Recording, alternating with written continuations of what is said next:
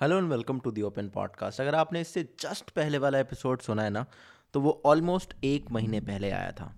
और उस एपिसोड का नाम मैंने रखा था ओमिक्रॉन सागा पार्ट वन क्योंकि मुझे ये लग रहा था कि तब चूँकि केसेस सौ डेढ़ सौ ही आए थे देश में बट ये दिखने लगा था कि साउथ अफ्रीका यूके यूएस इधर देख के लग रहा है कि कुछ होने वाला है।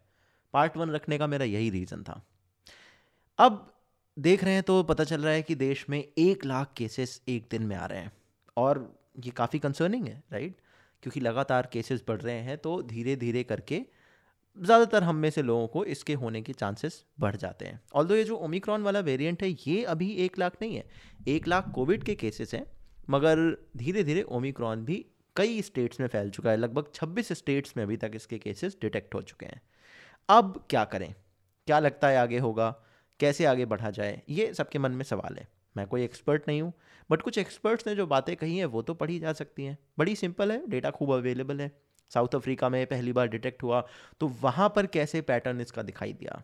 और उस पैटर्न को देख के हम क्या समझ सकते हैं? ये एक चीज़ पढ़ी जा सकती है। दूसरा कि इसके अलावा जो बाकी कंट्रीज़ थी, वहाँ पर क्या क्या ट्रेंड रहे कि जब एक लाख केसेस पर डे आ रहे थे तो हम ग्राफ के किस स्टेज पर थे और उससे आगे किस स्टेज पर हम जा सकते हैं। उससे कुछ प्रेडिक्ट किया जा सकता है, मॉडल बनाए जा सकते हैं कि भारत में किस तरह की चीज़ें दिख दिख सकती हैं इस इस वाली वेव के अंदर। और इस तरह के अगर कोई रिसर्च या सर्वेज हुए हैं तो उसमें क्या कहा जा रहा है, एक्सपर्ट्स ने क्या प्रेडिक्ट करा है, वो भी हम देख सकते हैं। तो चलो, कोशिश करते हैं ये सब कुछ समझने की।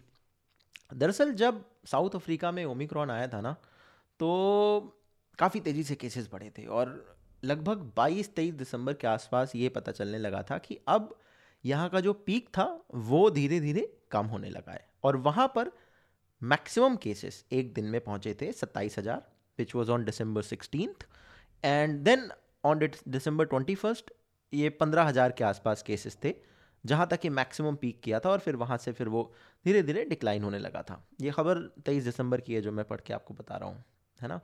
और यही कुछ पैटर्न हमें बाकी कंट्रीज़ में भी देखने को मिल रहा है और यही एक्सपर्ट्स भी कह रहे हैं। एक्सपर्ट्स का मानना ये है कि अभी तक के जितने वेरिएंट रहे हैं, खासकर डेल्टा वेरिएंट क्योंकि उससे ही हमारे यहाँ सेकेंड वेव आई थी और काफ़ी डिस्ट्रक्शन हुआ, काफ़ी जाने गई। तो डेल्टा से कंपैरिजन लगातार ओमिक्रॉन का चल रहा है। तो अगर आप कंपैरिजन में देखें तो डेल्टा के कंपैरिजन में ओमिक्रॉन ज़्यादा तेज़ी से फैलता है। इनफैक्ट एक एक आर नॉट वैल्यू होती है। जिसे कहा जाता है कि एक इंसान को अगर ये वायरस है तो उससे कितने इंसान को वायरस हो सकता है, ये वो आर नॉट की वैल्यू डिपेक्ट करती है। ओमिक्रॉन के केस में आर नॉट की वैल्यू दो से ज़्यादा है, लगभग टू पॉइंट सिक्स समथिंग है राइट तो आप तीन मान लीजिए। तो लगभग अगर एक इंसान को ओमिक्रॉन हुआ है तो उनसे तीन लोगों में फैलता है। और ये आर नॉट की वैल्यू एक्सट्रीमली हाई है, क्योंकि अगर सौ लोगों में देखें तो उनसे तीन सौ को होगा। हज़ार में देखें तो तीन हज़ार को होगा। लाख में देखें तो तीन लाख को होगा। है ना? तो इस तरह से एक्सपोनेंशियली ग्राफ ऊपर बढ़ता है। तो आर नॉट वैल्यू ओमिक्रॉन की बहुत ज़्यादा है। तो ये लगता है कि भाई तेज़ी से फैलेगा भी। मगर इसके साथ एक अच्छी चीज़ भी है सब कुछ बहुत डिम या सब कुछ बड़ा डार्क नहीं है। एक अच्छी चीज़ ये है कि ओमिक्रॉन में जो हॉस्पिटलाइजेशन है या जो सीवियरिटी है इस, इस वायरस की जितना सीवियर हो सकता है उसके जो चांसेस हैं वो पिछली वेव से पिछले वेरिएंट से कम है। इजीली यूजुअली देखा गया है कि जब डेल्टा वेव फैल रही थी और उससे जो सेकेंड वेव आई थी, उसके कंपैरिजन में केसेस हो सकता है तेज़ी से बढ़े, मगर जो डिस्ट्रक्शन है लाइफ का, जो डेथ्स रेट हैं, जो हॉस्पिटलाइजेशन है, वो पिछली वेव से कम होगा, यही सारे लोग कहते हैं। अभी एक आईआईटी कानपुर की जो स्टडी है, वो ये बताती है कि अभी हम कहाँ, चार जनवरी के आसपास नौ जनवरी है, आज और ये एपिसोड जब आप देख रहे होंगे, सुन रहे होंगे सॉरी तब आई थिंक दस दस तारीख होगी हाँ। और हो सकता है बाद में आप सुने। तो ये कहा जा रहा है इस सर्वे के ज़रिए कि फरवरी तीन तारीख, यानी थर्ड ऑफ़ फेबररी तक इस ओमिक्रॉन जो नई नई वाली जो वेव होगी इस ओमिक्रॉन के ज़रिए, उसका पीक टच कर सकता है। आज के दिन ये जो पर डे की केस रेट है वो एक लाख केसेस पर डे आ रहे हैं। तो पीक अगर तीन जनवरी को जाके टच करता है तो कितने केसेस पर डे होंगे, ये देखने वाली बात होगी। मगर उसके साथ साथ इन्होंने ये भी कहा है कि देखिए, जो हॉस्पिटलाइजेशन है, जो सीवियरिटी है इस केस में, वो इतनी ज़्यादा नहीं होगी। अब ऐसी सिचुएशन में क्या किया जाना चाहिए? ये एक पहला सवाल है। हम पिछले तीन सालों से, तीसरी बार ये जनवरी ऐसी थी जहाँ पर हम एक वायरस के बारे में बात कर रहे हैं। साल 2020 की जनवरी आई, तब ये बात कर रहे थे कि अरे अरे अरे, चाइना में कुछ हो रहा है, अपने यहाँ भी आ रहा है, क्या करेंगे क्या करेंगे? सब डर का माहौल चारों तरफ़। फिर साल 2021 की जनवरी आई फिर हमने यही कहा कि अरे अरे अरे अरे, अभी तो कम होने लगा था, फिर से लग रहा है, बढ़ रहा है सेकेंड वेव आ सकती है क्या? और साल 2022 की जनवरी आ गई और अभी भी हम सेम चीज़ बात कर रहे हैं कि अरे अरे अरे अरे, फिर से कोई वेव आ रही है क्या? तो ये बड़ा फ्रस्ट्रेटिंग होता है, बड़ा हार्ट ब्रेकिंग होता है। तीन साल हो चुके हैं यार, हमने दो वैक्सीन लगवा ली, हमने मास्क पहन लिए, हमने सोशल डिस्टेंसिंग कर ली, हमने लॉकडाउन देख लिया हमने बिजनेसेस तबाह होते देख लिए। अब क्या करें? ये एक बड़ा सवाल हमारे सामने आता है। अब देखो, जब एकदम पहली पहली वेव आने वाली थी या जब पहली बार ये पैंडमिक से पूरी दुनिया का इंट्रोडक्शन हुआ, तब एक चीज़ समझ में आ गई थी यार कि देखो भाई, अभी लॉकडाउन करना ज़रूरी है, उसका कारण है कि अपने पास ना हॉस्पिटल तैयार है, ना कोई वैक्सीन है, ना टेस्टिंग की फैसिलिटी है इवन मास्क और सैनिटाइजर नहीं मिल रहा था भाई एक टाइम पे। तो ये था कि यार प्रिपरेशन करनी पड़ेगी देश को एक युद्ध स्तर पर और उसके लिए लॉकडाउन करके एटलीस्ट कोविड का जो स्प्रेड है, उसको कुछ समय के लिए डिले किया जा सकता है। सबको पता था इवेंचुअली स्प्रेड बहुत तेज़ी से होगा बट थोड़ा सा डिले कर सकते हैं। वही करने की कोशिश हुई। और जब वो कर दिया गया तो लॉकडाउन से जो इकोनॉमिक लॉस हुआ, देश ने कहा, चलो उसको ऑब्जॉर्व कर लेंगे। जो बिजनेसेस बंद हुए, उन्होंने कहा, चलो ठीक है, सह लेंगे थोड़ा। साल 2020 निकल गया 21 शुरू हुआ। 21 में वैक्सीनेशन शुरू हो गया। वैक्सीनेशन के साथ साथ मास्क और सैनिटाइजर्स आ गए। सोशल डिस्टेंसिंग वगैरह भी लोगों ने करी और लॉकडाउन हटे धीरे धीरे लोग वापस आने लगे। मगर हमारी किस्मत इतनी ख़राब कि जैसे ही इक्कीस शुरू हुआ, लग रहा कि सब चलो अब ठीक हो रहा है इकॉनमी वापस आएगी, वैसे फिर से एक ऐसा वेरिएंट आया जिसने डिस्ट्रक्शन का एकदम पीक टच कर दिया। डेल्टा वेरिएंट जिससे सेकेंड वेव आई। फ़र्स्ट वेव से ज़्यादा डिस्ट्रक्शन ज़्यादा फैलाव, ज़्यादा मौतें। और ये ये ट्रेंड्स हमें भारत में आने से पहले दिखने लगे थे, मगर चूँकि भारत में चुनाव चल रहे थे और लोग अलग चीज़ों में बिज़ी थे और थोड़ा सा लोग भी वो हो गए थे कि अरे ठीक है, अब तो सब हो गया है, इस वजह से और ज़्यादा नुकसान। ऑक्सीजन की कमी और ऑक्सीजन की जो सप्लाई थी, उसका जो तरीका था, जो हम पहले करते थे, वो भी तरीके पूरे फेलियर और वो तैयारियाँ की नहीं गई। तो सेकेंड वेव का भी डिस्ट्रक्शन हमने बहुत भयंकर देखा। फिर से लॉकडाउन लगे, फिर से इकॉनमी को धक्का लगा। अब जो थर्ड वेव की बात चल रही है डेफिनेटली थर्ड वेव आएगी। लेकिन अब हमें करना क्या चाहिए? एक चीज़ जिससे सारा देश परेशान हो चुका है, वो है कि इकोनॉमिक डिस्ट्रक्शन जो होता है किसी भी कोविड वेव के दौरान। अब देखो स्टार्टिंग में इट मेड सेंस कि लॉकडाउन करके हम तैयारियाँ कर ले प्रिपरेशन कर लें, थोड़ा सा वेव डिले हो जाए। अब क्या है? तैयारियाँ सरकार ने कर ली। हॉस्पिटल बना लिए बेड्स बना लिए ऑक्सीजन की फैसिलिटी बना ली। अब कोई अलग तैयारियाँ तो कर नहीं रहे। ये वाला वेरिएंट भी ऐसा है कि फैलता तेज़ी से है मगर हॉस्पिटलाइजेशन और जो सीवियरिटी है वो भी कम है। तो अभी के समय हमें शायद अपनी स्ट्रेटजी को वापस से देखना होगा। क्योंकि अगर आप मान लो आ, किसी दुश्मन से लड़ने जाते हो तो अगर आप अलग अलग तरह के दुश्मनों से लड़ रहे हो तो ये थोड़ी ना आप सबको सेम ही हथियार से मारोगे। अगर सामने वाला लाठी लेके आए तो आप भी लाठी लेके जाओगे। अगर वो गन लेके आया है तो आप थोड़ी ना लाठी लेके जाओगे। अगर वो कल के दिन टैंक लेके आ जाए तब भी थोड़ी आप लाठी लेके, आप चेंज करोगे ना अपनी स्ट्रेटजी, आप कुछ अलग यूज़ करोगे। अगर आपकी इकोनॉमिक डिस्ट्रक्शन पिछले दो सालों से जारी है तो इस बार लॉकडाउन से शायद उतना फ़ायदा ना हो। That's all I'm saying I am not saying कि लॉकडाउन लगाना चाहिए, नहीं लगाना चाहिए। आई एम श्योर कि मुझसे बहुत बड़े बड़े जानकार लोग स्ट्रेटजी बना रहे हैं, देश संभाल रहे हैं।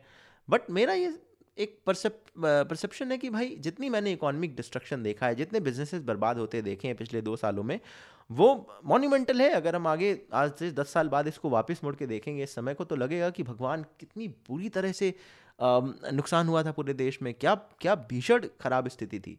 और वो फिर से हम देख रहे हैं। अच्छा मास्क बहुत ज़रूरी है। I am hundred percent in favour of mask बहुत ज़रूरी है। ये फैक्चुअली प्रूवन है कि अगर आप मास्क लगाते हैं, खासकर एन नाइन्टी फाइव लगाते हैं तो जो एक एक इंसान से दूसरे इंसान में वायरस पहुँचता है, उसकी रेट डेफिनेटली कम होती है। भाई वायरस कैसे जाता है? मुँह से जब आप बात करते हो ना तो एरोसोल निकलते हैं। एरोसोल क्या होते हैं? छोटे छोटे छोटे छोटे पार्टिकल होते हैं। हवा में वो टिके रहते हैं बूंद की तरह और उससे ही एक इंसान से दूसरे इंसान में वायरस तैरता है। इसके अपने पैर तो लगे नहीं हैं। तो अगर आप मास्क लगाते हो तो आप आप अगर इन्फेक्टेड हो, आपके मुँह से वो वायरस एरोसोल निकल के मास्क में फंस जाएँगे, है ना? और जो दूसरा इंसान है, उसकी भी सांस के अंदर तक एरोसोल नहीं जा पाएँगे क्योंकि वो ऊपर उसके मास्क के टिपक, चिपक जाएँगे। तो आप में से उसने तक वायरस जाने की जो प्रोबेबिलिटी है, वो बहुत हद तक कम हो जाती है।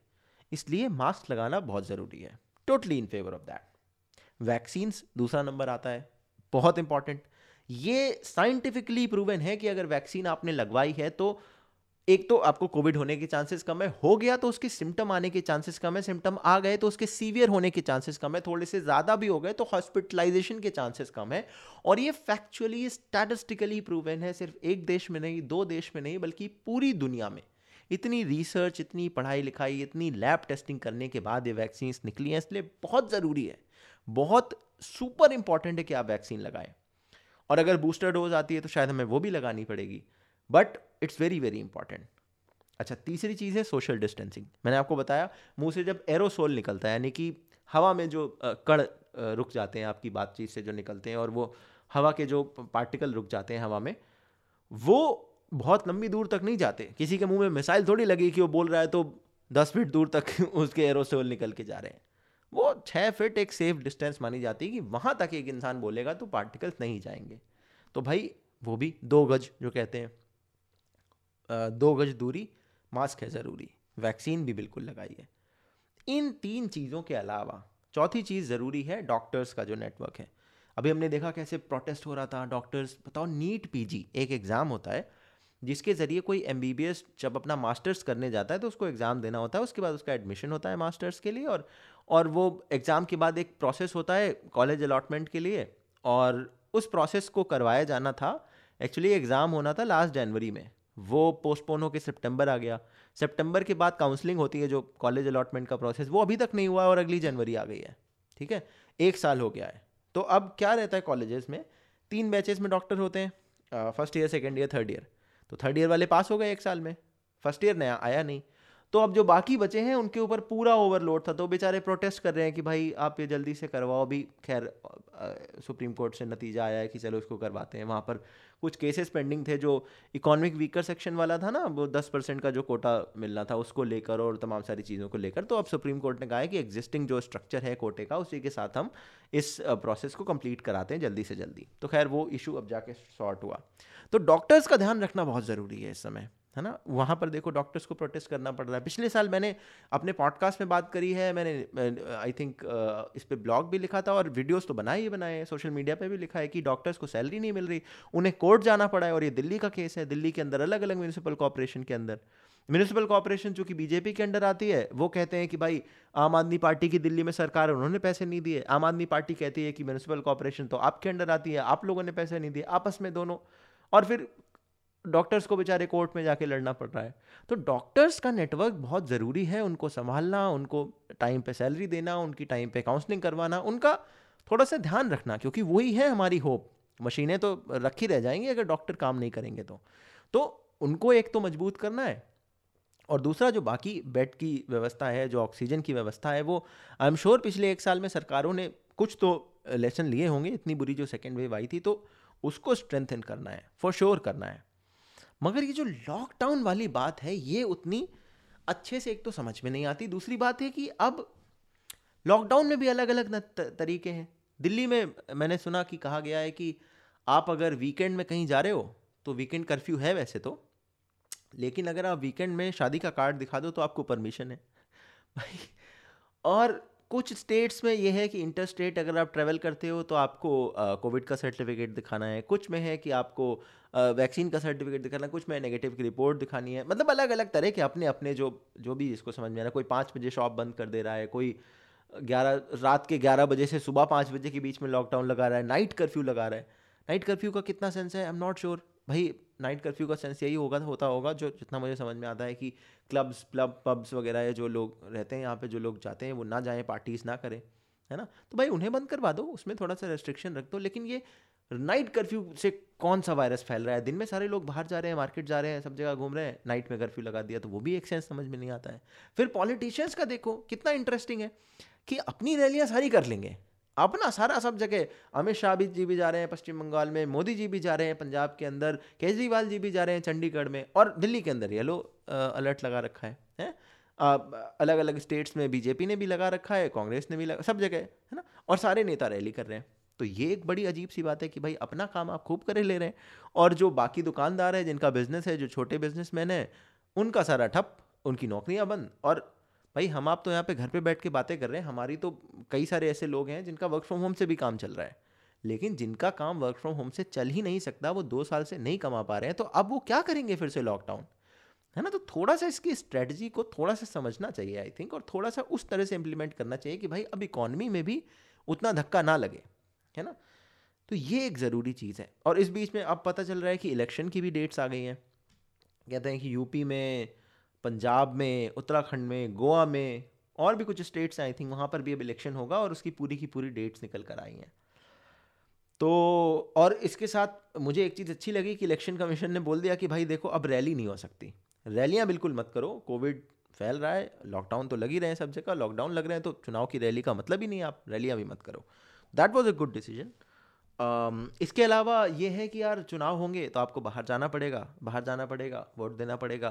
थोड़ा सा संभल के जाइए है ना? मास्क वगैरह लगाइए डिस्टेंस बनाइए लेकिन आई थिंक चुनाव तो डेमोक्रेसी का एक फेस्टिवल माना जाता है। बड़ी अगर फ्लावरी लैंग्वेज में कहें तो।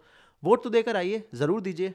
और आ, इस पर हमने बड़ा डिस्कशन करा था और हमने दो वीडियोस बनाए थे कि हम जिस भी स्टेट में इलेक्शन आ रहे हैं उनकी हम प्रॉब्लम के बारे में बात करें। अच्छा मोस्टली क्या होता है न्यूज़ में कि ये जब इलेक्शन आते हैं तो ये बात करते हैं कि अच्छा यहाँ पे बीजेपी जीतेगी या कांग्रेस जीतेगी या क्या पॉलिटिकल समीकरण है? हमने कहा, हम ऐसे शोर शराबे में नहीं फंसेंगे। हम बात करेंगे कि उस दे, उस राज्य के अंदर की जनता को क्या मूलभूत समस्याएँ हैं, क्या बेसिक बेसिक प्रॉब्लम है, जिसके बेसिस पर वहाँ पर लोग इलेक्ट uh, करने वाले हैं किसी को या आइडियल केस में इलेक्ट करना चाहिए। वैसे तो बहुत सारे और भी इक्वेशन आ जाते हैं कास्ट पॉलिटिक्स आ जाती है रिलीजन की पॉलिटिक्स आ जाती है। आपने तो पता ही है ब्राइबरी भी चलती है हैं कि जनता को कुछ सुबह सुबह बंटवा दिया कि देखो हमारे यहाँ वोट डाल के ना बहुत कुछ होता है। बट इन आइडियल सेंस क्या होना चाहिए? क्या वो बेसिक चीज़ें हैं जिसको लेकर लोग परेशान हैं? तो हमने दो वीडियो निकाले अभी तक problem with Punjab and problem with Uttarakhand and I was surprise to know कि इतने सारे लोगों ने मुझे मेल करा मैसेज करा उस वीडियो के नीचे आप कमेंट में पढ़ सकते हैं कि भैया मैं यहाँ इस स्टेट में रहता हूँ आपने बिल्कुल सही सही समस्याएँ गिनाई हैं बिल्कुल सही बात कही है। एंड आई वॉज़ शॉक्ड कि देखो इतने सारे लोगों की ये प्रॉब्लम्स हैं और न्यूज़ में हमें देखने को नहीं मिलती। सो so, हम देखते विल ट्राई विल प्लान क्योंकि हो सकता है थोड़ा सा अपने वीडियो का प्रोडक्शन अभी हल्का सा आ, आ, कम है but will try and plan कि हम बाकी स्टेट जो कि बचते हैं यूपी गुजरात, गोवा या और भी स्टेट्स जो बचते हैं, उनको भी हम ऐसे वीडियोस की सीरीज़ में कवर करें, है ना? अगर आपने नहीं देखे हैं तो यूट्यूब का चैनल है एन ओपन लेटर वहाँ जाकर वीडियो ज़रूर देखिएगा। Problem with Punjab and problem with Uttarakhand है ना? बहुत मेहनत से वीडियोज़ बनाए, आप देखेंगे तो अच्छा लगेगा। इसके अलावा ये पॉडकास्ट आपको कैसा लगता है? ज़रूर बताइए यार। अगर आप स्पॉटीफाई पे सुन रहे हो तो यहाँ पे ना एक एक एक स्टार बन के आ रहा होगा। उसमें रिव्यू कर सकते हो। आप अगर आप लिसनर हो तो आप रिव्यू करोगे तो आप स्टार रेटिंग दे सकते हो। एक, दो, तीन, चार, पाँच, है ना? मैं तो कहूँगा पाँच स्टार देना। लेकिन आपको जैसा समझ में आए, आप अपने हिसाब से दे देना, कोई वो वो नहीं है। आपको अच्छा लगे तो अच्छा बुरा लगे तो बुरा। इसके अलावा अगर आप एप्पल पॉडकास्ट वगैरह पे सुन रहे हो, रिव्यू का ऑप्शन है, जहाँ पर भी सुन रहे हो, सब जगह रिव्यू डाल दिया करो यार अच्छा रहता है पॉडकास्ट को। मतलब प्लेटफॉर्म को पता चलता है कि अच्छा ये पॉडकास्ट भी अच्छा है राइट इसके अलावा ट्विटर और इंस्टाग्राम पे हमारे कॉमन हैंडल है an open letter zero zero one उसमें आके फॉलो करो। और अगर पॉडकास्ट शेयर कर रहे हो या पॉडकास्ट का कोई फीडबैक शेयर कर रहे हो तो मेल कर सकते हो एक तो an open letter zero zero one at the rate Gmail dot com या फिर बेस्ट ऑप्शन ये है कि आप हैश टैग यूज़ करो दी ओपन पॉडकास्ट और उस हैशटैग के साथ चाहे आप इंस्टा की स्टोरी पे डालो इंस्टा पे डालो तो टैग कर देना ट्विटर पे डालो तो टैग कर देना बट बिना टैग करे भी अगर आप हैशटैग यूज़ करोगे दी ओपन पॉडकास्ट तो उस हैशटैग को मैं कभी ना कभी चेक कर ही लेता हूँ हफ़्ते भर में तो वो मुझे पता चल जाएगा कि आपने क्या लिखा है। मैं हो सकता है वहाँ पर रिस्पॉन्ड कर दूँ, आपको बता दूँ, जो भी आपके फीडबैक होंगे, उस पर हो सकता है मैं एक्शन ले लूँ, जो भी आप कह रहे होंगे कि ठीक करो, मैं इंप्रूव करने की कोशिश करूँ है ना? तो बताना ज़रूर, जो भी आपके मन में आए। और बढ़िया यार, ऐसी I want to create open community है ना, जहाँ पर हम ओपनली बात कर सकें यार। ये बहुत हमने देख लिया मीडिया हमें, हमने मीडिया को भी देख लिया, हमने सोशल मीडिया पे भी देख लिया लेफ़्ट राइट इधर, उधर का बहुत कचरा है। मैं मैं उस नॉइज़ में पढ़ता ही नहीं हूँ अब। अब तो मुझे लगता है कि एक ओपन कम्युनिटी हो, जहाँ पे आराम से बैठ के लोग बात करें, को आप एग्री करें डिसएग्री करें रिस्पेक्टफुली करें और अच्छे से बात करें, अपनी बात रखें, है ना? तो वही मेरा इंटेंशन है और ऐसे ही मैं थोड़ा सा कोशिश करता हूँ कि जो मेरे मन में बात आए पॉडकास्ट की शक्ल में हो वीडियो की शक्ल में हो ट्वीट की शक्ल में हो इंस्टाग्राम पोस्ट की शक्ल में हो रील्स के शक्ल में हो अलग अलग फॉर्मेट के ज़रिए मैं आप तक पहुँचता रहूँ, आप मुझ तक पहुँचते रहें। तो आपको मैंने अपने सारे पते बता दिए हैं, बाकी आपको अगर ये एपिसोड अच्छा लगता है, अपने वीडियोस की स्टोरीज वगैरह लगाना इंस्टाग्राम पे और ट्विटर पे शेयर करना। आपसे मैं ऐसे ही किसी और एपिसोड में अगले हफ़्ते मिलूँगा। तब तक के लिए ज़रा अपना ध्यान रखना यार, बाहर काफ़ी ख़राब माहौल चल रहा है, अपना ध्यान नहीं रखोगे तो सही नहीं है है ना? अपना ध्यान ज़रूर रखना, घर पे रहना मास्क लगाना थोड़ी दूरी बना के रखना और ज़रा अपनी जो भी है ना, ये वाइटमिनस और ये सब टेस्ट वेस्ट कराते रहा करो डॉक्टर से सलाह लेते रहा करो कि अगर कुछ कम वम हो जाए, खाते पीते रहो ताकि भाई सेफ़ रहो। मौसम वैसे ही बदल रहा है, सर्दी इतनी आ रही है तो थोड़ा अपने घर में सुरक्षित रहो। यहाँ तक अगर आपने मेरी बातें सुनी है, मैं बहुत बक बक करता हूँ तो अगर आपने यहाँ तक मेरी बातें सुनी है तो यार दिल से thank you so much really appreciate कि भाई कोई इंसान बीस मिनट अपनी लाइफ के मुझे देकर मेरी बात सुन रहा है। So really really thankful for that आपसे मिलूँगा अगले हफ़्ते। तब तक के लिए अपना ध्यान रखिएगा। जय हिंद। वंदे मातरम।